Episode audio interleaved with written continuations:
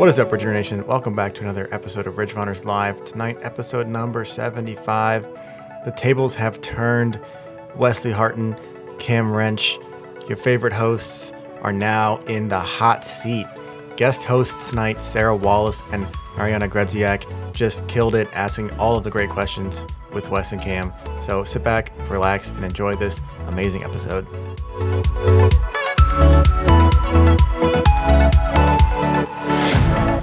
All right. Hi, everyone. We're ready to get started? Yes. Okay. Well, welcome, everyone, to the Ridge Runners podcast. Uh, Mariana and I are super jazzed to be guest hosting tonight. Um, we'll see how this goes.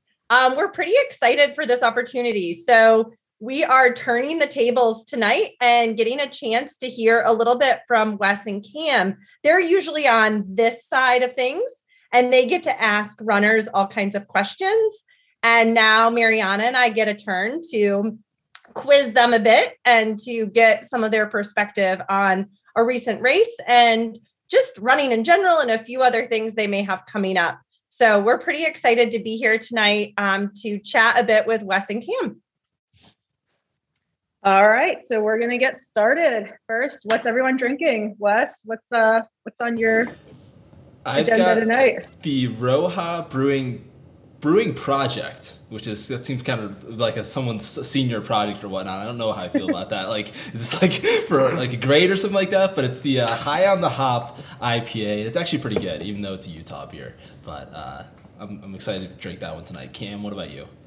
Um, so I have got the uh, Big Sky Brewing uh, Powder Hound. And let's look at this nice little fella on the can here.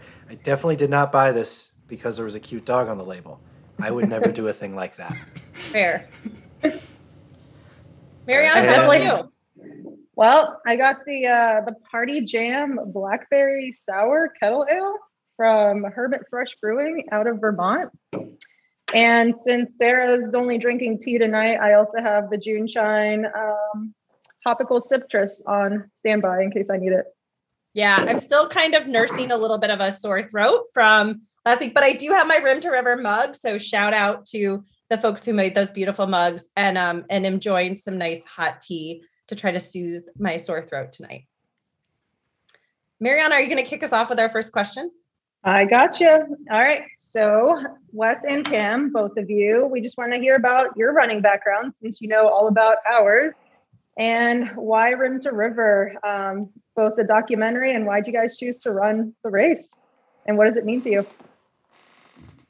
All right, Cam, I'll let you take this first one. I was I was uh, waiting for you to say that, you know. um, couldn't take the first one yourself. Um, but my running background, I don't um, know how many people quite know this, but it's not exactly your standard for most ultra runners. I was not a runner um, in high school or junior high or anything like that. In fact, I was I was on the track team in high school, and I, I threw the shot put in the discus, um, which is a much different vibe than most of your ultra runners, I would say. Um, as Wesley's often referred to me, you know, I was a washed up linebacker. I think even then I was already washed up. I was never that good. Um, but, you know, I um, had uh, a pretty catastrophic knee injury. I had to have reconstructive surgery my my senior year, and because of that, I spent about six months uh, going to see a physical therapist like three times a week, um, which is just a super wonderful thing to do when you're seventeen years old. Um, and uh, part of, you know, the physical therapy was just like learning how to run again, um, mm-hmm. because the the A C L reconstruction um, and the other things that I had, like I fractured my kneecap, I partially tore my meniscus, and my M C L too. Like it was like my leg deflated, um, like the whole thing. It was so surreal almost. It was, you know, if you've ever felt like if you um you know like the loose skin like underneath your arm or something when you're not flexing that muscle, that was like what my whole leg was like all the time. Um and so I had to like literally learn how to like run and like propriocept again during that period, and I kind of enjoyed it because by the time I got there it meant that I was kind of coming out of things and like things were getting better. I was no longer in those like early days of rehab where my rehab involved, they were like, you need to just move your kneecap around with your fingers a little bit. And that is um, one of the worst things you can do. I hated it so much. Um, and um, I, I started college then, and I didn't quite fit in at college. I was a first generation student, and I, I wanted to stay fit. I had always loved like exercise and weightlifting, and was big into like exercise science and like mm-hmm. programming weight training and stuff in high school. Um, but I just had no desire to do it anymore. Like there was like, I was eighteen years old and I was like, I should never deadlift again in my life. This is stupid. This is pointless. I was getting no enjoyment out of it. So I, I started just kind of jogging because I, I knew I wanted to stay in shape. And mm-hmm. I, um, you know, wanted to sort of, you know, I, I needed to find a way that like it would work. Um, and then around that same time, I saw on Netflix the the Barkley Marathons documentary, the the Race That Eats Its Young, the one that I'm sure all of us saw probably early on yep. as ultra runners. And I, I distinctly remember thinking, because I, I grew up very outdoorsy, but it was just outdoorsy in the way of like, well, I'm just going to go walk into the woods behind the house, and then we'll go from there. And kind of it reminded me, seeing what they were doing in Frozen Head a lot was like that, you know, it's like no trails, you just navigate around the woods sort of as you understand them. Mm-hmm. Um, little did I know I'd go to Frozen Head this year, and I was really wrong on what that, that place is like. But um, seeing that, it then, it sort of clicked in my brain that like, I can combine this thing that I, I know I love and I love to spend time doing, which is just anything in the outdoors. Um, but then I can combine it with running. And once I kind of put those two things together, um, it just, it really clicked for me, and it became this thing that I, I really love, and um, something that just really centers me. And then, you know, doing my first race, I got involved with the community and felt sort of how welcoming and wonderful. And it just, I've been hooked from there since. So long story. Uh, now it's Wesley's turn. Yeah. So kind of similar in the regards that, uh, I, you know, I wasn't a runner growing up, and I didn't like actually like, you know, run cross country or track, you know, like most people did, a lot of runners do, I should say. But, um, you know, I was a ball sport guy all throughout my life. And so I played, grew up playing basketball for nine years. I played baseball for nine years and soccer for thirteen years, uh, through high school. And like, that was kind of my main focus, was just, you know, all of those sports growing up, and just kind of being active in those ways was just kind of what I kind of got my fitness and exercise for. And then in high school, I kind of realized that, you know, I actually kind of liked running a little bit, but not like enough to like even join the cross country team or the track team. And, you know, I was playing soccer, and I was only down to one sport at that time, and I really could have done it. I could have probably hopped on the track team in the spring, done a different season, and mm-hmm. uh it would have been a fun experience, but uh, I was just running like local five Ks, just really kind of just getting out there. And I ran a five mile race with my uncle one time. And after that race, he's like, hey, I'm going to train for the Cleveland Marathon and run it. And I'm like, I just beat you in this five mile race by like four minutes. Like, if you can run a marathon, I can run a marathon. Mm-hmm. And so that was kind of the starting point of, you know, my training for my first marathon. Ran my first marathon at sixteen.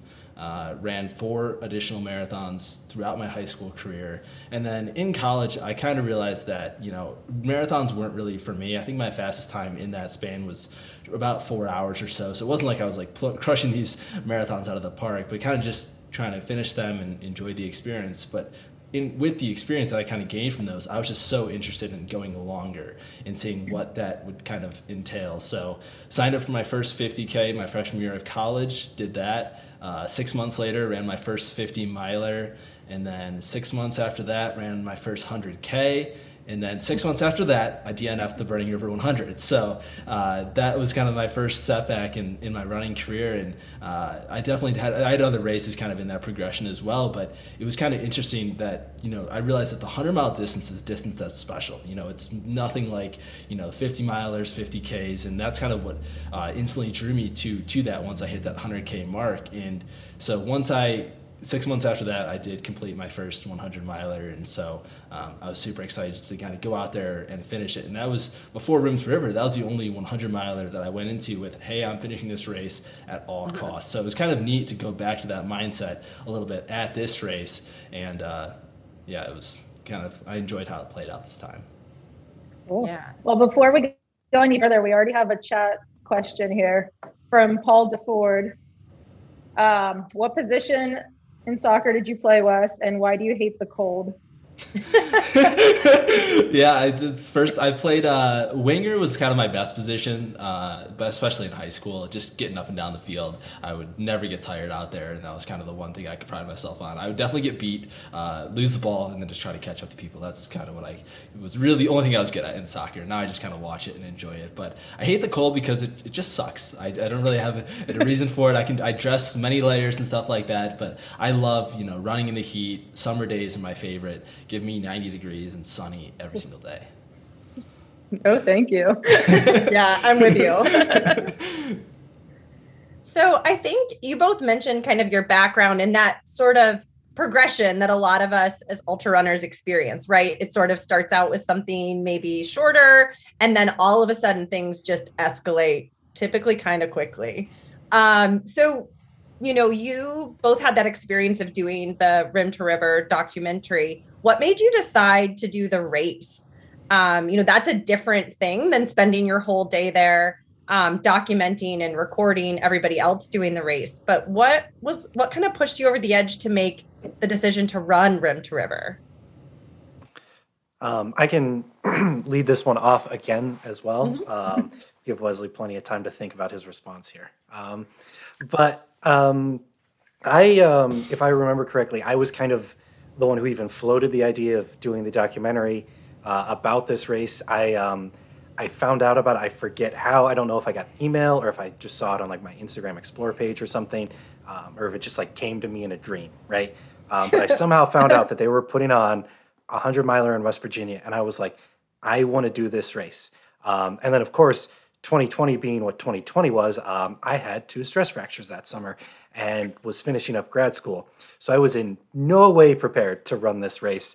And I just kind of floated the idea in our group chat, you know, like, why don't we do this? And then next thing I know, Wesley's emailing Bryant and figuring out logistics. And I'm like, ooh, I guess we're doing this. Um, Again, things it, escalate really quickly with ultra runners. Yeah. Yeah. Well, I didn't even I didn't even have the guy's contact info, you know, and then Wesley just sent a screenshot of the email after he sent it out. And I was like, okay, I guess I committed. Um, but, you know, I because I, I knew I wanted to get into it and do it. And, you know, uh, spoiler alert for those who don't know, it's like I did not finish Rim to River one hundred this year. But even going into it, knowing that never having done one hundred, just seeing it, you you kind of know and you understand that the one hundred miles is a, a special distance, like Wesley mentioned. Mm-hmm. Um, and I wanted to sort of, you know, treat it right and go about this the right way. So I, I signed up, you know, I stayed up till New Year's Eve only for that, uh, until midnight to sign up to put my name on the list. Cause I, I knew I wanted it to be this one. Um, and you know, no stress fractures this year, but plenty of other stuff, uh, that we can talk about. But, um, it was kind of, you know, knowing that it was going to be in West Virginia, and Appalachia really holds a special place in my heart being from, you know, there in Ohio. Um, and then also what, what Bryant was able to do with this race in the first year that we saw making the documentary, not even to talk about, you know, funding a nonprofit with this and the scholarships he's given out because of it, but just mm-hmm. the community feeling, uh, and just the energy that was there in the very first year was yeah. unbelievable. Like you could not have told me that this was, you could have told me this race has been going on for twenty-five years mm-hmm. and I would have believed you. Because Agreed. That's the way things were there on the very first year. It's like, I got to come back. Wesley's said it a few times himself, you know, this is our, our ten year thing. We're going to be here the next ten years. I, I'm going to be there in some capacity next year. I doubt I'll be putting on a bib, but you know, I'm going to be there. We're, I don't want to speak for him, but you know, we'll see what he has to say. Yeah, no, kind of going off that, Cam, like the one thing that, you know, like you kind of told the story about us just reaching out and trying to like create the documentary, uh, you know, it was kind of inspiring, you know, kind of ex- shows how, uh, you know, the kind of person that Laura and Bryant are, that they'd like, you know, even accept that, you know, we were basically just cold email out of the blue. Hey, here's who we are. We've like no other previous film documentary experience up to this point, but can we just come out and like bounce around all the aid stations, like, you know, give us full access. They gave us, we could go anywhere we want basically on the course. And, you know, just kind of that support from them to kind of do that was something that, you know, really stuck with me. And especially in a tough p- part of my life, you know, uh, at that time, you know, I was going through kind of a toxic work environment, um, and kind of a week before the race actually happened, my grandpa went into hospice, and he's kind of the one who taught me all things about video production and, and films and whatnot. And kind of for, it was kind of a funny thing, like we were I talking with the group, and you know, he was like, "Hey, like," I basically asked him, like, "Hey, are you gonna be okay? Like, can I go down and do this?" Or he encouraged me to go down and film this race instead of, you know, being this. He joked around and being like, "Hey, I'm not gonna like die this weekend. Like, you can go do this. Go do this because this is important to you." And this is like kind of what he wanted to do. And so for me, like, you know, being able to do that and then have the whole community of Rim to River there, like, in the time that I needed it most, I knew I had to come back and run it as a race director or run it as a runner, and it was just so so special to be out there this year. And yeah, it was crazy. That's really cool to hear. Yeah, um, I mean, I ran it last year and unfortunately couldn't, you know, put in the time commitment because of grad school, but I knew I had to come down there, and that's why I faced Sarah. It's just such a special, special, you know, environment. Everything's amazing. The scenery is beautiful, and it was such a blast just even like pacing and bouncing around the aid station. So I totally get that. Um, so after the documentary, um, did you guys feel like you knew, you know, a lot about the course, the area? Were you super like prepared for the race? Did anything surprise you during the race? I'll take this one. Uh, running, a, a, creating a documentary about a race and then editing it is one hundred percent a cheat code for knowing the course. Like the hours and hours that kind of go into it, and then also just like seeing the different spots from multiple angles. It's the second best thing to actually running the race itself or running parts of the course. And even I you could argue that, you know, the course looks different on race day than it does, you know, if you just did a training run in sept- September or whatnot. And so mm-hmm. for me to be able to see that in our whole team, you know, I, Cam can talk about this as well, but uh, I felt very comfortable at so many intersections and just at different parts and aid stations, yeah. knowing exactly what the environment's going to be like, uh, kind of through that. You know, obviously the film was thirty-something minutes, but, you know, we had, I don't know, fifteen hours of footage or whatnot. So uh, there's a lot of other stuff that didn't get included in that. And so that was kind of a, a part that I felt incredibly comfortable with all the aspects of uh, that part of it. Yeah, I probably could have used you during the race this year because I kept kind of doing a, is this familiar? Do I remember this from before? I don't know. Did I really run this race last year? um, I tend to do a lot of that during the race. So it is a, a nice advantage to know the course so well in and out. How about you, Cam? Yeah. Did anything surprise you? I mean, yeah, it surprised me how bad I felt so early. Um, but, you know, Uh, I will say in terms of like knowing the course, I, I agree with everything Wesley said. It was an absolute cheat code. I did not feel like out of place ever, you know, mm-hmm. um, like I knew what climbs were coming where, what to expect from the course, what to expect from the aid stations and everything like that. So I just, um, it was almost, it almost felt like too good in my mind. Um, Alex Jackson and Max Gavazzi are in the chat now. They were part of my crew, and I was going into it like very almost haphazard. I was like, I don't need a plan, you know, like, and they were like, can you tell us like details, please? Uh, like we haven't been here before. Um, but I felt, I felt very good. It's like, I know when I'll see you, I'll know kind of what I need, you know, at these different times. And, you know, as Wesley mentioned, you know, I did run um, like twenty-six or twenty-seven miles over that weekend. Um, the year before, you know, we saw Long Point, we saw every aid station, and yeah. it felt very familiar, even in the parts where it's like, I'm on trails that I haven't seen before. You know, you know where this story started, and then you know where the story's going to end, right? Between yeah. the aid stations. So I very much was like, this, this feels good. It's like Wesley said, it's an absolute cheat code. I think everybody should do it before their next race. Everyone should do a documentary for every Absolutely. Course. Yeah. I mean, there'll be a lot of great footage to watch. That'd be excellent. I will mm-hmm. say, Cam, I think you may have been feeling crappy, but during the race, every time I saw you, you were the most content runner out on the course. Like, I don't know if happy is the right word, but you were just seemed content. You were like, I'm here. This is where I belong. Just doing my thing. Um, it was really refreshing to see you just look so even keeled. So that may not have been how you were feeling inside, but that was how I experienced your um, emotions during the race. Oh man, that's um, that's good to know. I, I get that comment a lot where people are like, "Oh, you're having a bad race, like, but you look okay." And I'm like, "That's not what's going on." Um, I'll I'll attribute that to like my my mindfulness practice that I have, um, you know, and that like I kind of, you know, one thing that I I always just try to sort of like be there, and um, trail running is like a big part of it because it really kind of it forces you to be there. You know, I mean, I can think distinctly about times in race or uh, in races or training runs where I was like not there. I was too focused on something else, and I've tripped over a rock and nearly taken a header. I mean, I'm looking out my window now and across uh, the river there, going up the Hellgate Canyon Trail. Like three weeks ago, I was having a bad day and I was too focused on other things. I nearly fell like three hundred feet off the side of this trail over there. Okay. Um, and it's just, it was, it was a really great reminder. And I, I kind of, my mental preparation for the race was, you know, like, this is going to take a long time. You need to just be in the moment and, you know, uh, run the mile that you're in and not worry too much about whatever the next mile is. And then I think also I wasn't letting myself sort of negative self-talk either. That's been a, a big change for me this year. And, you know, growing up in sort of like football culture, especially, it's like a lot of negative self-talk from your teammates, from your coaches, as, you know, a motivator. And some people will even say that, like, oh, this is a great motivator for running. And um, I hate it. It's terrible. I think no one should do it, right? You only need to be hyping yourself up, right? Because uh, mm-hmm. if even if you run an ultra and you finish last place, you're like one of the most extraordinary, ordinary people to ever exist. Um, yeah. And so, like, this idea that I'm going to go and be in just this beautiful, incredible place around some of the most kindest, caring people who are sacrificing their own time to come out and like give me cups of mashed potatoes in the woods randomly, and I'm gonna be cranky and I'm gonna be like mean to them, you know?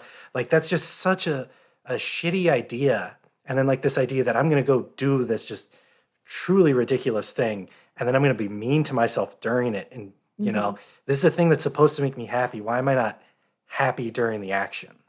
So yeah. I think that's probably kind of where that came from. And I will also say that, you know, the moments where I was seeing folks that I knew from from Ridge Runner Nation, those were my my best moments in the race, mm-hmm. you know, in terms of how I was doing mentally. So maybe, you know, you couldn't see physically what I was feeling um, or where I was at with that, but seeing people on the course really gave me like a lot of a mental lift um, just from, you know, the different random members of Ridge Runner Nation who were all out there.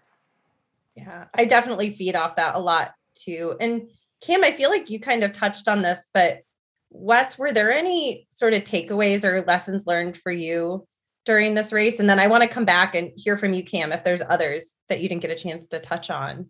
Um, because I feel like every race experience is different. You kind of walk away with these nuggets of information that you get to take with you. What was that for you this time around?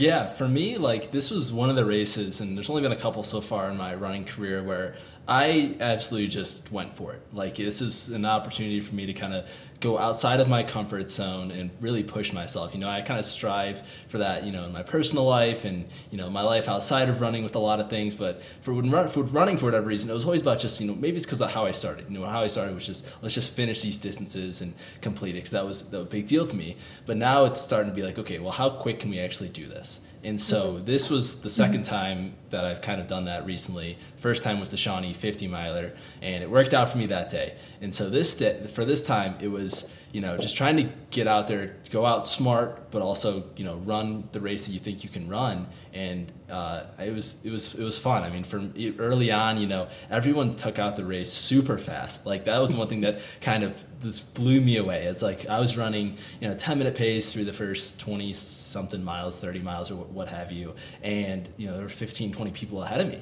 And, you know, I remember running with Rick, Rick Homan at some point, and he was like, yeah, don't worry about what anyone else is doing. Just focus on what you're doing, because everyone's either going to come back to you, they're going to blow up. You know, something's going to happen. There's there's no way that everything kind of goes well for everyone. And, you know, that advice was really key for me in that moment, because, mm-hmm. you know, for me especially, I'm someone who puts a ton of pressure on myself. Uh, in, with running and just with life. And so kind of having that, uh, having someone to calm me down in that moment early on was super helpful. And the miles just kind of flew by. I, we ran from mile seven to twenty-seven together, and then uh, kind of went our separate ways there. But yeah, for me, the lesson that I learned from this race was definitely just go for it, even though, you know, it can be scary. You don't know how fit you're going to feel. You don't know how you're going to feel at certain points. But, you know, good things happen when you just put yourself out there.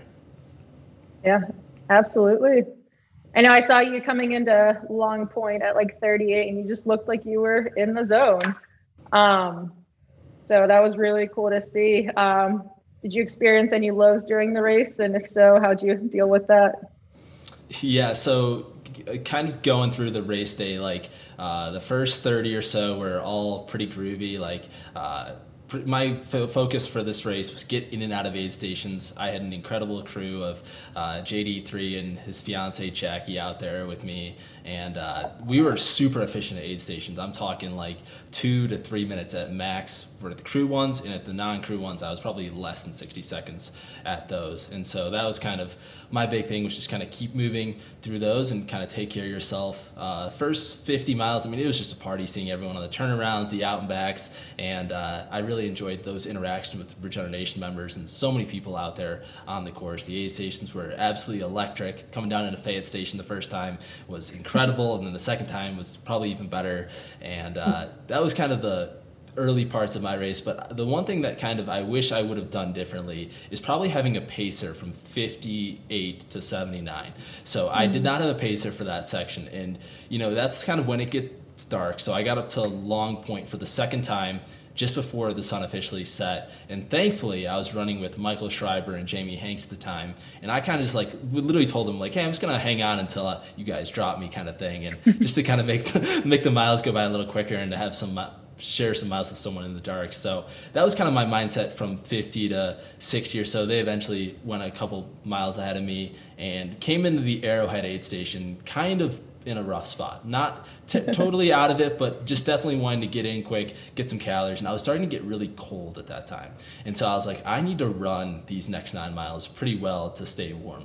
And thankfully, it's a, one of the more runnable sections of the course. I was able to kind of do that, turned on some music, low volume, and kind of just grinded through those seven miles. So overall, that twenty-one mile section was as pretty much as best case scenario. If you could have wrote, wrote it up like before the race for me, but mm-hmm. still kind of having a pacer there would have definitely helped me move probably a little quicker. And then obviously, you know, as things got dark, but it did kind of propel me for when I did pick up a pacer at seventy-nine, you know, those miles at the end kind of clipped by until mile ninety-two, when I went at my lowest mo- lowest moment of the race, where I absolutely bonked coming out of the final climb up to uh, Concho Rim. Mm-hmm. And that was really rough. That was a tough spot. I ended up Uh, kind of just being coming into Concho Rim, taking a ton of time. It was probably only six to ten minutes or so at that point. Cuddled around the fire, really cold, uh, eating, drinking coffee, and uh, trying to get as much hot food in me as I can. And it was really funny. Uh,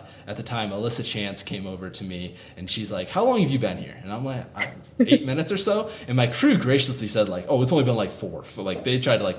Going down, and like, you know, you're sitting down, time goes really fast. Like I knew it was longer than how I felt. And she's like, okay, eight, eight minutes is long enough, you got to go. And I was like, okay, looks like I'm getting out of here. And so I got up and uh and continued on, and you know, one or two miles later I think I just had a really uh low on calories, and a couple miles later I was feeling good, ran the last couple miles of the race. But um, the lowest moment for me definitely came at mile ninety-two. How about you, Cam, before we get to a few more questions from the chat? Anything else to add about lessons learned or low points? Yeah. Mm-hmm. Oh, no, I've got plenty of low points to pick from. Um, I do want to say, though, that was just that was a pro transition there, Sarah, um, to get, and, you know, like we'll get to the chat question soon. Like you guys are doing doing great. Just want to oh, thanks. provide that yeah. feedback. I've, I don't even feel like we, we prepped at all. Um, but, you know, in terms of In terms of low moments, yeah, I mean, I think, frankly, going into it, you know, like um, I, as many people know, you know, I don't want to belabor this point too much, but twelve weeks out, I, I broke up with a long-term partner, um, you know, and that was that was really difficult change. And I remember distinctly talking with like Wesley uh, specifically, and then some of my other friends like Alex Jackson, John, Nick, um, you know, being like, I, I think I'm out of Rim to River. Like, I don't think I'm mentally going to have it to train or to do this, and like the immediate aftermath. And I, I remember specifically Nick giving me the advice. He was like, wait till the first week of October to pull your name off the list. Um, and by, by then I had been living in Missoula for about a month, and just like all of a sudden running was so much fun again. Um, and I was getting so much joy out of it. I was like, okay, I have to go, you know, and I, I have to kind of give this a shot. But, you know, I, I kind of came into it with not having had a great year of training or racing already, and then kind of having, for, you know, those kind of more emotional reasons, lost a good bit of the training I was supposed to do for this race um, and then going through the massive life change of moving three thousand miles across the country. Um, yeah. That things did not look great going into this. In fact, I, you know, Leslie was visiting last weekend, and he he mentioned, you know, like, yeah, you were trained just like I did for Grindstone in twenty seventeen, you know, like put in a great six-week block, uh, but nothing else.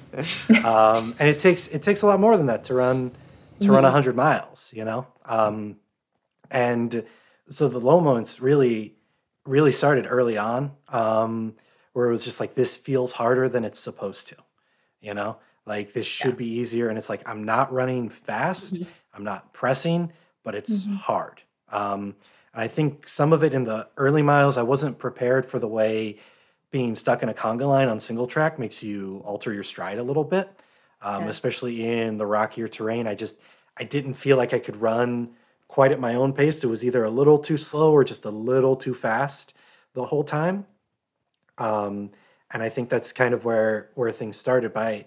I mean, I remember as soon as mile, you know, ten being like, this feels harder than the thirty miler mm-hmm. I did as my last big training run two weeks before this, you know, it's like, and I'm at mile ten, and that's not, you know, not to talk poorly on the New River Gorge, but it's a very different kind of mountain you're in there. Um, and it just sort of, you know, from there, it just, it kept growing, you know, like, why is this so hard? Like, this shouldn't be this hard, you know? And then I just, I eventually, by the time I got going up the K-more Miners Trail, and I'll I'll mention, I really did only have two kind of good moments in the race that I felt physically good, and that was um, climbing out of Kennard, like walking up mm-hmm. that hill, and yeah. I I walked the whole thing, but that felt great. Um, I like that spot a lot too. Yeah, and then climbing up the K-more Miners Trail, I felt good physically, but just like mentally, I was like, mm-hmm. I've got sixty-three more miles of this, you know, like sixty-five more miles of this. It's like, I've done, I've run fifty miles before, you know, and I've not felt this bad at this amount of time. And I just, I, I kept doing all the things that I tried, you know, I kind of needed to do. I went to the aid station, drank a bunch of water. I ate a bunch of potatoes, and it just, nothing, it never clicked physically. And then by the time I was, you know, um, descending down into Fayette Station for the first time, it was, you know, I was like, this is just a matter of time, you know, like, I mean, like, I can't start running again um, just because my body won't let me. And then mm-hmm. I also can't, it's like, I can't keep walking because I'm just going to get caught by the cutoffs. And, yeah. um, you know, at, at Fayette Station, uh, my lovely crew, um, and I'll give them all a shout out here, Jamie Hanks, Max Gavazzi, Amy Cruzan, and Alex Jackson. Um, they all, they did everything right, you know, and like, they got me back out there and they got me walking again. But by the time I got to fifty, it was just, I had like an hour on the cutoff, and I was just like, I don't, I don't want to do this anymore. You know, yeah. like this, this hurts too much for what it is. And then especially I think because going into it, I kind of, I had this attitude of like, I've got nothing to prove, you know, like this mm-hmm. finishing this race doesn't fundamentally change who I am or change my value or change whether or not I belong here or I deserve to be at these races or hosting the Ridge Runners show on other occasions. Mm-hmm. That I didn't, I didn't feel like I had to do it in a way that, you know, would have maybe kept, got me up out of the chair at that last aid station and kept me pushing. But it was, you know, like, okay, just didn't go so well. We're going to go back to the drawing board and we'll see, you know, here once I'm a little less emotionally attached to it, and we'll, we'll go from there. Cause it's, it's something I want to come back and I, I definitely want to do. I'll be, you know, I think I mentioned it in the chat for our, our show with the winners, you know, with Caleb and Holly Ann, where it's like, I'll be back. It's going to be like three to five years, you know, we'll, we'll see, but I'll, I'm definitely going to be back at this race with a bib on eventually. Yeah. And I think the things you're describing are super relatable. Um, the idea of like, when you just know, you know, like it's not feeling right. This usually feels easier. No one would say running a hundred is easy, but you kind of know that feeling in your gut when it's not going how it should be going for you. Um, and that's really hard to pull yourself out of. And, and I think a lot of runners also can relate to how we run to escape some emotional challenges. And then also emotional challenges affect our running um, deeply and in, and in ways that actually end up being quite physical. So I think all the things you're talking about, Cam, are so relatable. That is a question that keeps showing up in the chat. I think you're seeing it too. People want to know, Are you going to be back to the one hundred distance? So you said Rim to River maybe in a few years. Is the one hundred on her, the horizon for you? Um, another one hundred? And then what's the other? A oh, Warhammer in twenty twenty-two? Yeah. Um, one hundred is on the radar. It's it's a special distance, and I I am committed enough to myself and my goals and this community that I know that's, excuse me, that's something that I want to do. Right. Mm-hmm. Um, excuse me again. I don't, I don't have a timeline for it, you know? Yeah. Um, and I, I joke around three to five years. That's like, you know, the mail will get here in three to five business days. You know, I was going to say that's um, the most generic answer. It's like, yeah. It won't be forever. It's not going to be right away. You could, if, if my boss, you know, uh, calls me on Microsoft Teams tomorrow during the workday, you know, and Kathleen is like, hey, like, when are you going to attempt another hundred miler? I'm like, yeah, we'll see you in five years, you know? Um, but yeah, no, I'm I'm going to come back to the distance. I don't have anything on the calendar for that distance there, just because I think both physically and mentally, I'm not I'm not quite ready for it. Um, and that was the the big lesson I'm taking away from Rim to River. And it's not it's not a judgment on myself in any way, positive or negative. It's just I'm not ready, and I'm gonna I'm gonna learn over the course of the next few years what it kind of feels like to be ready, um, you know, and then when that comes, you know, Bryant, catch me on, you know, January first at midnight, I'll, I'll be back. Um, and then about, about Warhammer, um, I would love to go back to the Shelter We Trace area just in general. I, I think it's wonderful. I, I love backpacking too, but I, I don't know if I can justify flying back east that often, um, for races. Uh, mm. cause with, what our schedule potentially looks like Ridge Runners things, you know. Um, Sheesh. Yeah. Down goes the Shawnee fifty thing. Um, Are those but, medals yeah. falling down in the background? Yes, that, that's one of Wesley's. My life is, is in shambles. he's got he's got such a nice apartment, too. I feel like that's stay bad on the luck wall. Or something. Yeah, that's it's wild. There was yeah. a, uh, a couple other questions. Um, One was, did either of you film at all this year? There was no During content. During Rim to River, yeah. N- nope, I can't. Did you go live from Instagram on a, a Long Point like you said you were?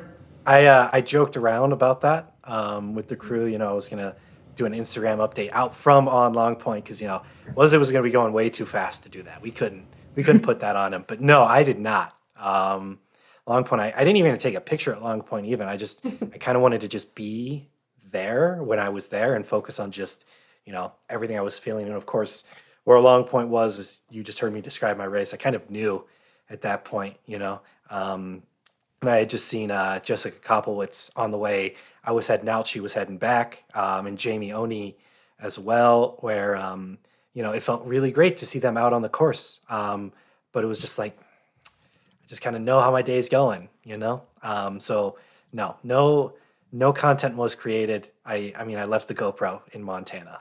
Um, wasn't was never part of the plan for us to like film yeah. on race day. I think it's nice to kind of have that division, you know, between what you're doing, um, depending on your purpose for being there. Well, I want to do one more chat question. I feel like I kind of need to because it's one of my pacers, my pacer who brought me into my fin- the finish line this year, who I have a love-hate relationship with at the moment because that was a lot of sprinting at the end that I was promised I wouldn't have to do again. Um, but Don asked about Arbuckle Creek and what's the cheat code for getting across without falling in. And he says he's three for three on almost falling in. I'm pretty sure he got a good dunk this year. Um, he went ahead of me and dunked himself in. And so I could kind of gingerly walk across and not feel bad about how difficult it was for me to get across this year. You guys have a good cheat code for Don? So I'll tell you That's mine. All you, Wes. you, you did make it to the first one. But uh, I did. Well, I did. Uh, so the first time I went through it, I just went right through the water, like just right up to the high ankle or whatever. I guess maybe hot mid calf or what whatnot. But I just wanted to go right through it, didn't want to bother. And uh, I was running with Rick at the time, and he just like pranced right along a rock and just made it look super easy. And I was like, yeah, I don't know. Like, he kept his feet wet, and he, it was it was awesome. But I was like, I just can't do that right now. I need to like not focus on falling in the water. But on the way back, totally different mindset in the middle of the night. I was like, Michael Owen, he was my pacer at the time.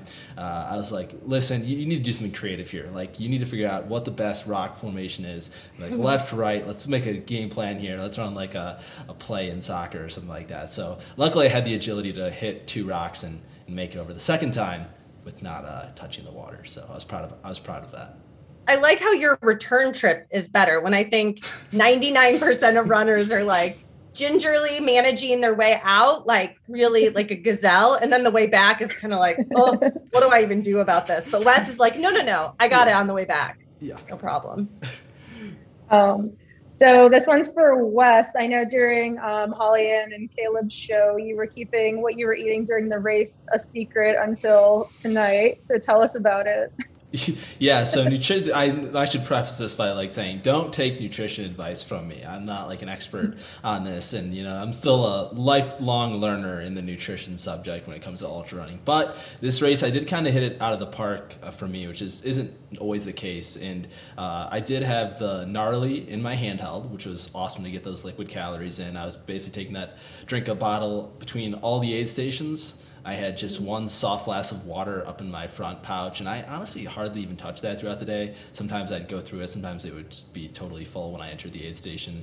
But outside of that, I used the Spring Energy Gels, probably, again, about one per aid station. So probably mm-hmm. just about like one, more than one, less than one an hour, I'd say, for that. And then on top of that was just the solid food. So the quesadillas were absolutely incredible. I did that for the first fifty-eight miles, and then I think going up from Fayette again. That's when I made the transition to the mashed potatoes. And that was a big transition for the rest of the day, is just doing mashed potatoes the rest of the race. And so that was kind of my game plan. I think I had coffee and maybe some soup at um, Concho Rim when I was really struggling there at the end. But uh, overall, nutrition-wise for me, it was a pretty, pretty awesome day, and I was thankful for that. Did you have a warm cookie from Buddy the Elf at uh, the Arrowhead station? I honestly, I forget what they had. And we were talking about, I we, I came in and I was like, are those meatballs? and, and they were like, no, but we should get meatballs for next year. And uh, I forget what they were called, but they were like some snack thing that was in a ball shape. Oh, and the protein bombs. I had like five of them, even though I was pacing for twenty miles. They were epic. Yeah. I, I left with like a bunch of those. Like, those were absolutely incredible. I have Wait, no you idea. Thought they were meatballs? Oh, yeah. I'm pretty sure they were like peanut butter, right? Yeah, they had like M and M's and peanut butter. They were. I found one in my running vest the other day, and I tried to eat one, and it was it was a little stale, but. Yeah, it was just like a meatball shape, like not like a big meatball, like one of the mini mini ones, like nothing crazy. But I just thought it was like a little meatball. But, you guys uh, don't was... do uh, M and M's and meatballs where y'all live? That's a big Burton, Ohio thing, you know. Oh, okay. Yeah. No, that's good. um, so Cam, Alex Jackson wants to know if you're going to pace him next year. And also from our questions, what is something that you can't leave an aid station without? Um, so we'll, I'll kind of combine these. The answer is yes, Alex. Um, if you sign up for Rim to River next year, I'm one hundred percent there to pace you. Um, cause this then ties into something I can't leave an aid station without, but you'd think there's a lot of mining in Montana too, like West Virginia, that pepperoni rolls would have also made it here.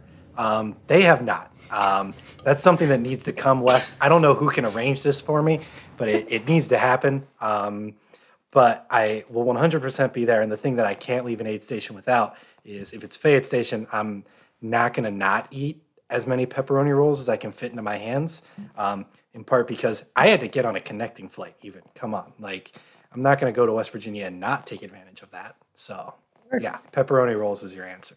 I think you should use the Mariana strategy and like tuck a bunch of them in and then just take them on the plane with you. Go for it. Definitely. I was like, Sarah, in case you need any of these, like, I got them. I got you. And she's like, no, I'm good. And I was like, okay, I'm just going to eat them. Just, like, they're definitely for Sarah. Don't worry, aid station workers. Yeah, definitely. How about you, Wes? Um, Can't you leave an aid station without? I'm sorry. I think just yeah, whatever the game plan is for that day. So there was definitely some things I did leave an aid station without, but it didn't, like a battery one time and some other head, nothing crazy, like a headlamp or whatnot. But uh, for me, it's just, I guess, focusing on whatever um, feels good at the time. So there's no like one thing. Sometimes it's Coca-Cola, sometimes it's, you know, quesadillas. And the funny thing is, like, I hate quesadillas and P B and J on the regular day-to-day basis. I'm willing to put that out there. Peanut butter's the worst. I know, I know, I said it. But like at a race environment in the ultras, I just like love that food, and so or in training runs especially. So like that's the kind of stuff that like I save for a race day, so I can enjoy them at aid stations. That's fair. Cool. Um, how about what ball sport do you think that you could beat most ultra runners in? We'll ask Cam first. Um, I'm gonna be honest. I don't think there. I really don't think there is one. Um, I feel inclined to like want to say football, but like that's that's just not true. I wasn't that good of a football player, um, and also just like I don't. I just I, my mindset is so different. Like I can't imagine trying to tackle somebody at this point in my life. You know, um, even in like a life or death situation, I'm like I probably can't do that anymore. Um, I thought your strategy was like to get people to the ground if you're going to fight them. I've heard you say this like a thousand times now.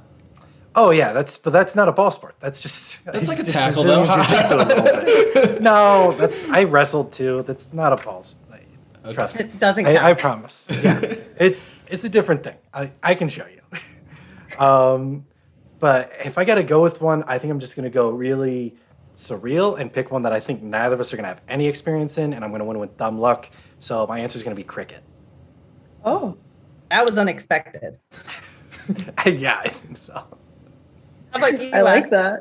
uh, so I don't want to like, you know, brag or anything like this, but I am going to say this answer because I wholeheartedly believe it, that I could beat every single ultra runner at every single ball sport. I think, you know, there's a lot of runners that I can't beat at running. There's that's one hundred percent guaranteed. But ball sports, I, I'm going to take myself every single time. So if you want to play me in, you know, whether it be soccer or ping pong, tennis, pickleball, basketball, football, um, you know, the list goes on and on. Let's uh, let's set something up and we can get a Ridge Runners Ball Sports Challenge. I'd love to uh, make it happen with some Ridge Runner Nation members. Yeah, I'm pretty I think sure. I challenge. Oh, sorry, I was gonna say I'll challenge you to soccer. Boom! Bring it. There, there we go. P K's so best. I'll stand on the sidelines and watch because I'm pretty sure back in middle school, some ball sport coach was like, "Can you please take her on like the track team or something? Because she can't do this. This isn't working. This basketball, baseball, no thank you. Make her go run." I got kicked out of ballet and put into soccer, and I did much better. Yeah. Yeah. Yeah. Kick, kicked out of ballet? Like, you're not supposed you, to kick people in ballet. So. Literally. I, it was bad, yeah. So like I just I remember like at my dance recital, my mom and my sister were sitting in the middle of the front row, and they were just laughing at me, and yeah, I just I got kicked out, and uh, I found soccer, so it's probably for the best, but still pretty bad. We're not always known as a coordinated bunch. Um, there is something I've been super excited to ask you guys. So you usually ask most of the guests on the show. Oh, you both looked really nervous for a second there. I was like, oh no, what do we usually ask? I was like, we ask questions? Like, that I've is interviewed? Part of the format, at least what I've heard anyways. Yeah. Um, you usually ask a, like a, a dream person, anyone in the history of time, who would we run with? And I want to ask you, who would be your dream podcast guest? Um, maybe a runner. I mean, that's kind of your thing, but if not a runner, who would be your dream guest on a podcast? Cam, I'm going to let you take this one. Okay. Um, I actually, we, um, I did uh, represent Ridge Runners on uh, the Texas um, Outlaw, Outland, something, the Texas something running show uh, with Briston Rains. I forget the name of it off the top of my head. And I, I also think he changed it. Um, but he, he asked the same question. And um, the answer I gave then is not the answer you want to hear, Sarah. Um, but it was, I just want to have on whoever the community wants to have on. I don't really see or understand Ridge Runners as sort of like my podcast or like my mm-hmm. platform. Um, I'm just kind of like a guy who, you know, because of my academic background, I have interviewing skills. Um, and then because of the tech stuff that Wesley and John can do, you know, I get to go live on YouTube and ask people these questions and then hopefully represent this community that I care about so much and ask the uh, the questions that they want to ask, which is why I love doing this live and having a live chat where anybody can kind of chime in and, you know, let me know what I'm not asking and what they want to know. Um, so that's sort of, that's my like stock answer. Um, if I did have a, a Cam Wrench side podcast, right, I think um, the answer is going to be um, Mike Foote or Knox, Knox Robinson. Um, I just, I admire them both so much. I mean, obviously, like Mike, I'm a guy who moved from Ohio to Missoula without knowing anybody.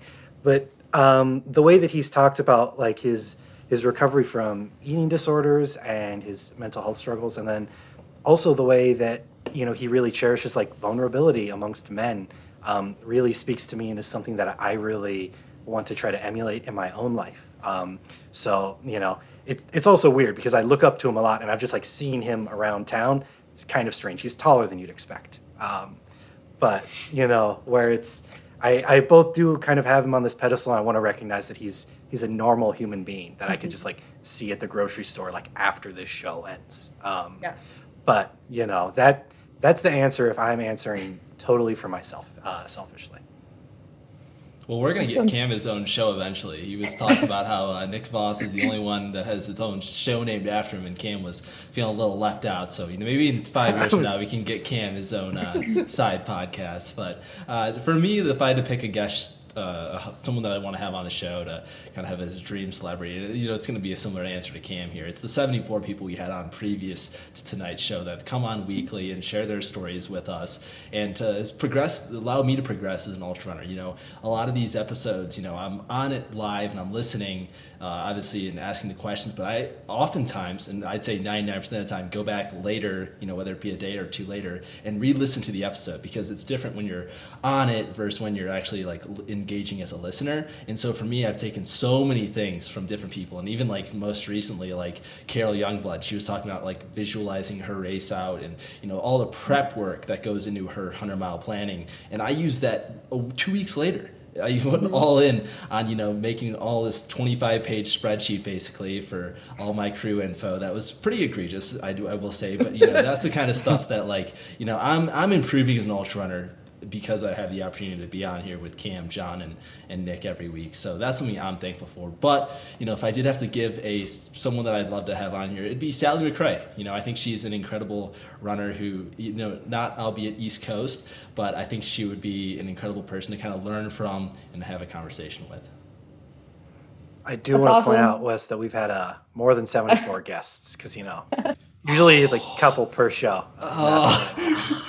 Um But I do, you know, I, I do also agree with your sentiment. I think you hit the, the nail on the head. We are learning so much by being guests. And, you know, I distinctly remember being at Rim to River and being like, I feel so bad right now. And then like thinking like, yeah, well, you know, like Jason Roop just did this, you know, like thinking, you know, oh, like, do you remember like Tracy Falbo um, throwing it way back um, where she talked about, you know, her, her walk-up song, Nine to Five by Dolly Parton, a song that I, I love, by the way. Where she's like, some days, you know, like her race at Canal Corridor, it's like, you just have to clock in. You're not going to feel good, but you got to do it anyway. And I remember thinking that, it's like, can I have this day where I just I just clock in and, you know, we'll we'll see what happens. And I'm going to do it even though I don't feel good. Obviously, it didn't quite work out, but, you know, just you learn. I've learned so much. And I've, frankly, I'm so much of a better runner because of the guests that we have on this show. It's been really incredible. Kind of going off that real quick too. I, I remember there were a couple ones I was listening to kind of get my mindset right for the hundred miles, the hundred mile distance specifically. And Rachel Spalding was talking about specifically about how she just never had a low moment during her hundred miles. And I was like, okay, well that sounds like a cool thing. I should I should try that. And then uh, Katie Rozar talked about on her episode. She was like, uh, yeah, you know, once I got to mile eighty, you know, I was my mindset shifted. Like, you know, once you get to eighty, it's easy because the last twenty miles of a hundred mile are the easiest. And so once I hit mile eighty at the race, I was like, oh, the last twenty miles, it's the easiest. That's, that's what it's supposed to be. You know, it's it's just crazy to kind of, you know, take little tidbits from so many people and apply them in your own ultra running career.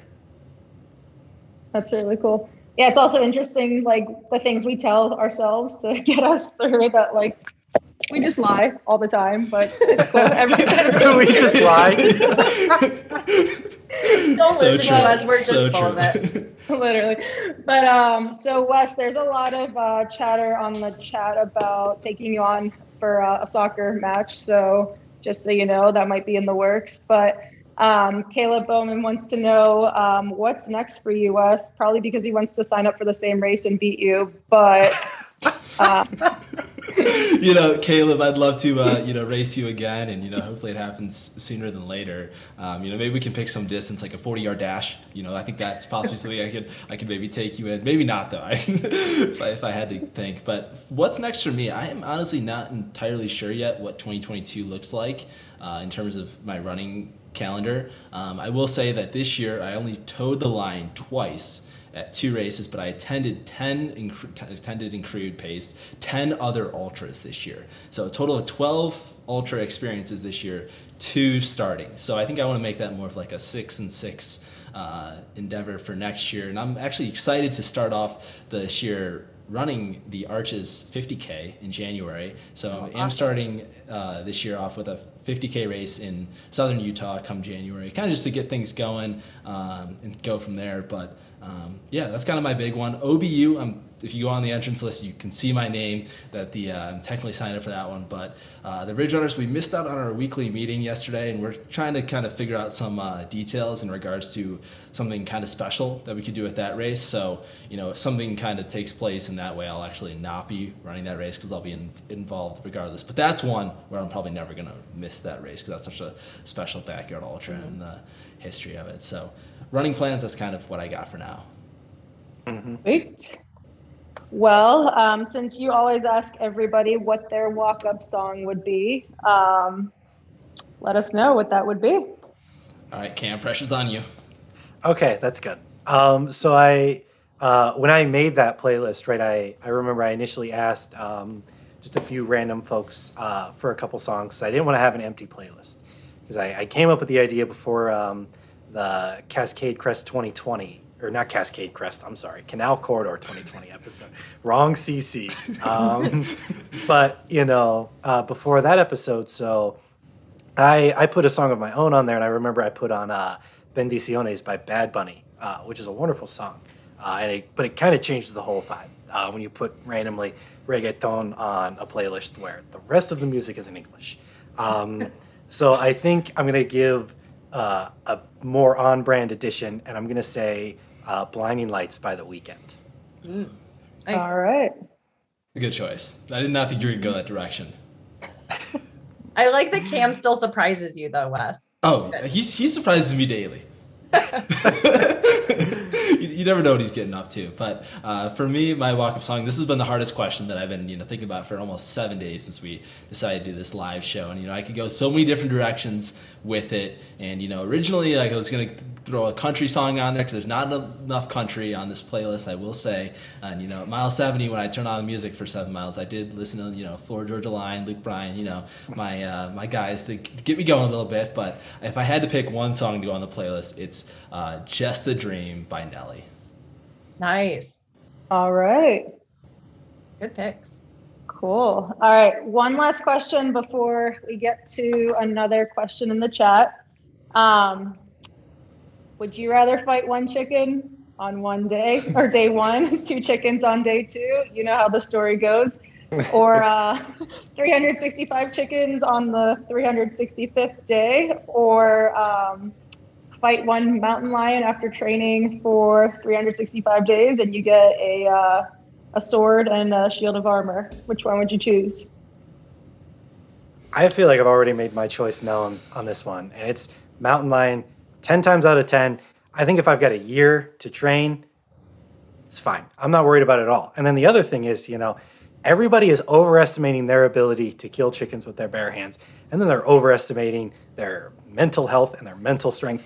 I couldn't murder that many animals personally and still be mentally put together, you know, and then just their time. You're not, you, you can't run, you know, you can't like be a person and kill one hundred twenty chickens in a day. And then you've got to wake up and do that all again tomorrow. I could train, you know, like fifty, I've trained fifteen hours a week when I put in peak weeks, you know, just turn all of that into a mountain lion training. And then, you know, the fight's over in five minutes and I'm dead and death is a thing that I've accepted. It's inevitable. Or I just killed a mountain lion with a sword. Um, and I probably have some explaining to do to, like, the Montana Fish and Wildlife uh, Department. But, you know, I'm fine and I can go back to running. Yeah, no, you, you summed it up perfectly, Cam. If you're not if you're not pro mountain lion on this one, uh, you're doing it wrong. So I'm with you on that. Awesome. Um, well, I wanted to ask one of the questions that you always ask your guests, um, which is if you could run with a person, any one person in the history of the world, who would that be? You want to take it first, Cam? Oh, boy. Oh, yeah, I was going to say, yeah, you oh, got the guy. I was going to think about yeah, this one. Yeah, no, we'll give you some time to think about it. Um, the answer is my grandma. Um, she passed away in twenty sixteen, uh, fifty days actually after uh, my grandfather, her husband, passed away, um, fifty days to the day. And I spent, uh, because my grandfather was, was very sick, I spent, you know, um, the last two or three months of his life uh, living with her and caring for him.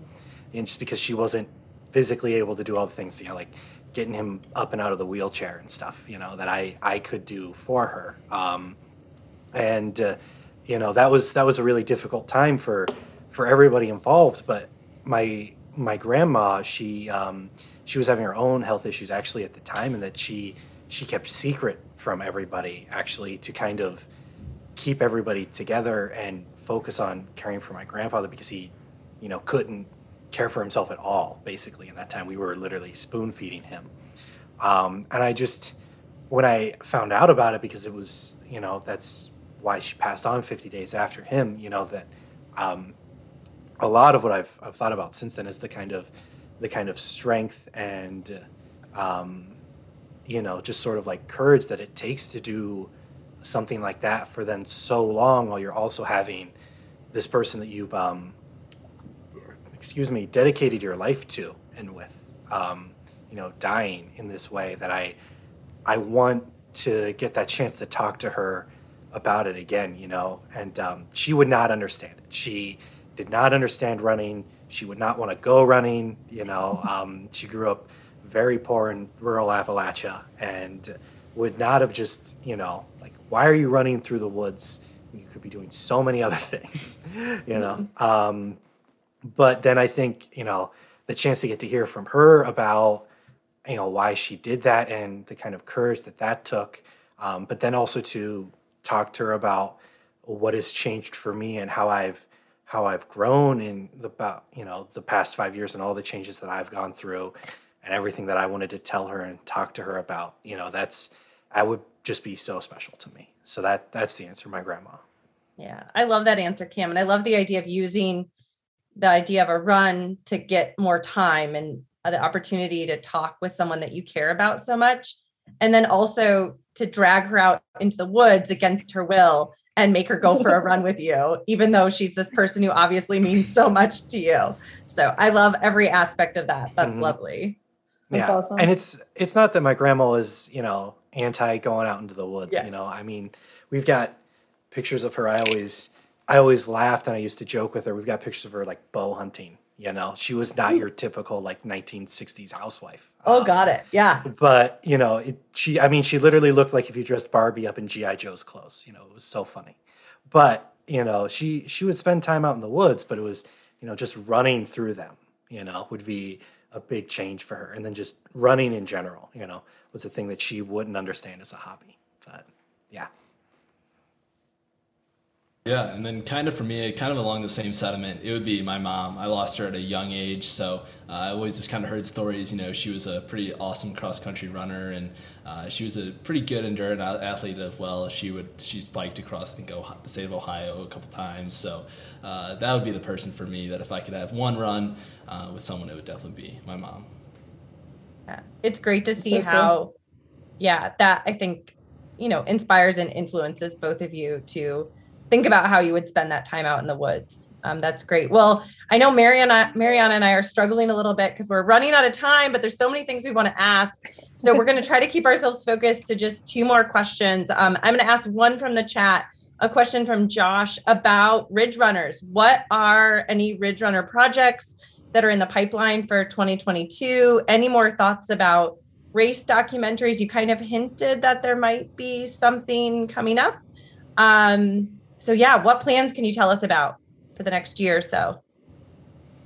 Yeah. Um, Go for it, Cam. We, I don't, I don't know what we want to commit to, but um, you know, this um, is recorded. Yeah, I know. A lot right? of ideas. A lot of ideas. Yeah, there's yeah, and we we need to have a meeting. And I just I know Wesley and the way he is. He's gonna he's gonna clip this and throw this up on Instagram in like four days. You know, like what can you expect from the Ridge Runners in twenty twenty-two? Yeah. Um, so what I'm gonna say is um, that we are up to something. Um, mm. And, you know, okay. you might see us at our, our usual hunts. You know, Wesley already talked about Ohio's Backyard Ultra. We might be close friends with that Arlen Glick guy. Uh, we'll see. You know, that might be the same weekend as the Missoula Marathon. I don't know. We've maybe done some preliminary looking at dates and such.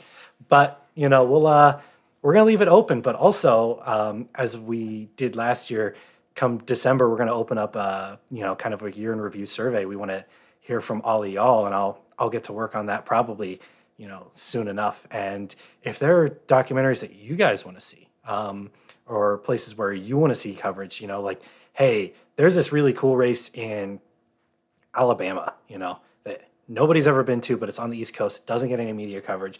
And if there's all the media coverage in the world, we'll see. I know Wesley's got a frequent flyer card. Um, we're going to get out and we're going to get around because uh, we're up to something. Yeah, and kind of just piggybacking off that, you know, this year we're uh, we've got two more films currently in post-production right now in, in the uh, editing world. So we've got the Grand Tetons Adventure from our whole thirty-six mile circumnavigation there. So that'll be released in the coming months, as well as J D three's story of his uh, first one hundred mile Road to one hundred kind of final uh, documentation. You know, we were out there for Burning River one hundred and Canal Corridor one hundred, so we have, like I said, hours and hours of footage, uh, and that should be another awesome story to kind of keep your eyes on. But yeah, going past that, like I said, we're up to something, and uh, yeah, it would be we'll be able to see what's up in twenty twenty-two. Can't wait to see it. Well, a fitting way to end this episode would be a question from Bryant Baker, the race director of Rim to River one hundred. So for both of you guys, um, if somebody asks you, uh, what is Rim to River like? And you could only answer in one sentence. Go. Um, I'll go ahead and start. Um, that seems to be the trend here. But um, what I'm going to say is it's going to piggyback from Wesley's thing that he said in his prediction video, but it's Um, and especially as somebody like me who didn't grow up in a really healthy family environment, um, it's Rim to River one hundred is a family reunion where you actually love your whole family. That's, wow. that's awesome. That's, that's a lot better than anything I'll come up with. But I will take the fifty percent credit on the front end of that. But it, you you started it, you know. uh, if I had to say, you know, Rim to River one hundred is the best decision you'll ever make. So if you're, if you're considering doing a one hundred mile distance, that's the one to do. Yeah. And all of a sudden, none of us can get into the race again. I'm going to have to email Brian when I finally come back. Like, can you please save me a spot? Seriously. Yeah. It's like, I know it's a lottery now, but come on. Yeah. I definitely think it's going to sell out faster and Quick. faster every year. Quick. Yeah. Because the word is spreading. So are you guys yeah. going back next year to run, to pace, to crew? I expect I'll be there in some form or another. I don't know about racing it again. We'll see. Um, who knows? Uh, yeah, I would love to. Uh, just depending on how my program goes, I'll be in clinicals. Um, so they don't really tell us much. It's very unpredictable. I could be working like eighty hours a week in the hospital. So, but that I'd seems super take. conducive to doing one hundred. Oh, totally. Yeah. Yeah. yeah. Like the I same mean, thing. Yeah. I mean, that's kind of how I felt after crewing and pacing and then coming back and taking an exam at eight a.m. the next morning, but it's cool. Yeah. I think from the very first moment last year being on that course, I just knew I'd want to keep coming back. Definitely. Um, I don't know exactly in what form that's always going to be, but I do yeah. hope to get to come back um, again. I will say the crewing and pacing scene was very enjoyable without having to, like, you know, run the one hundred miles. So I'll definitely be back to do that at least. Yeah, absolutely. Yeah.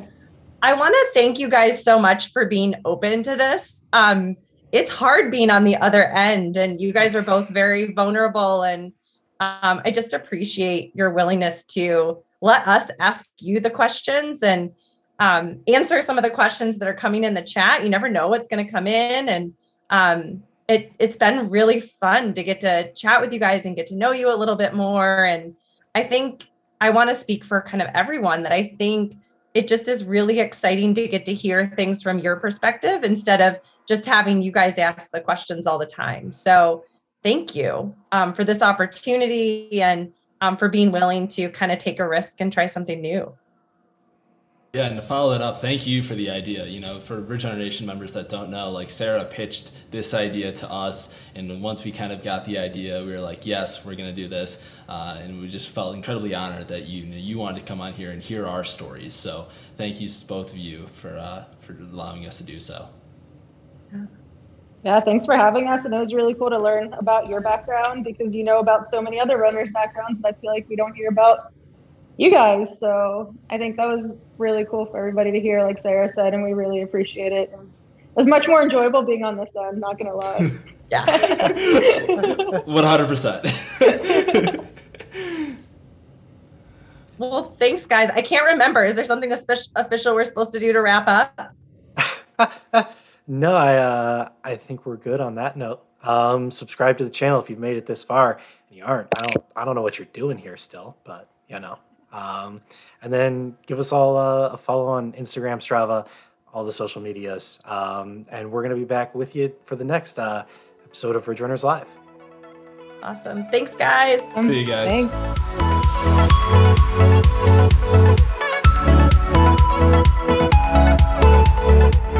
Ridge Runner Nation, thank you again for tuning in to another Ridge Runners Live show. Remember, if you haven't already, subscribe to the podcast on Apple iTunes. While you're at it, if you found value in this show, we'd appreciate a rating on Apple Podcasts, or simply tell a friend about the show. That would help us out as well. If you don't follow us on social media, make sure to give us a follow. We're on Facebook, Instagram, and Twitter. And of course, join our Strava club so you can get mentioned in the Strava rundown every single week. We'll see you next week, Ridge Runner Nation.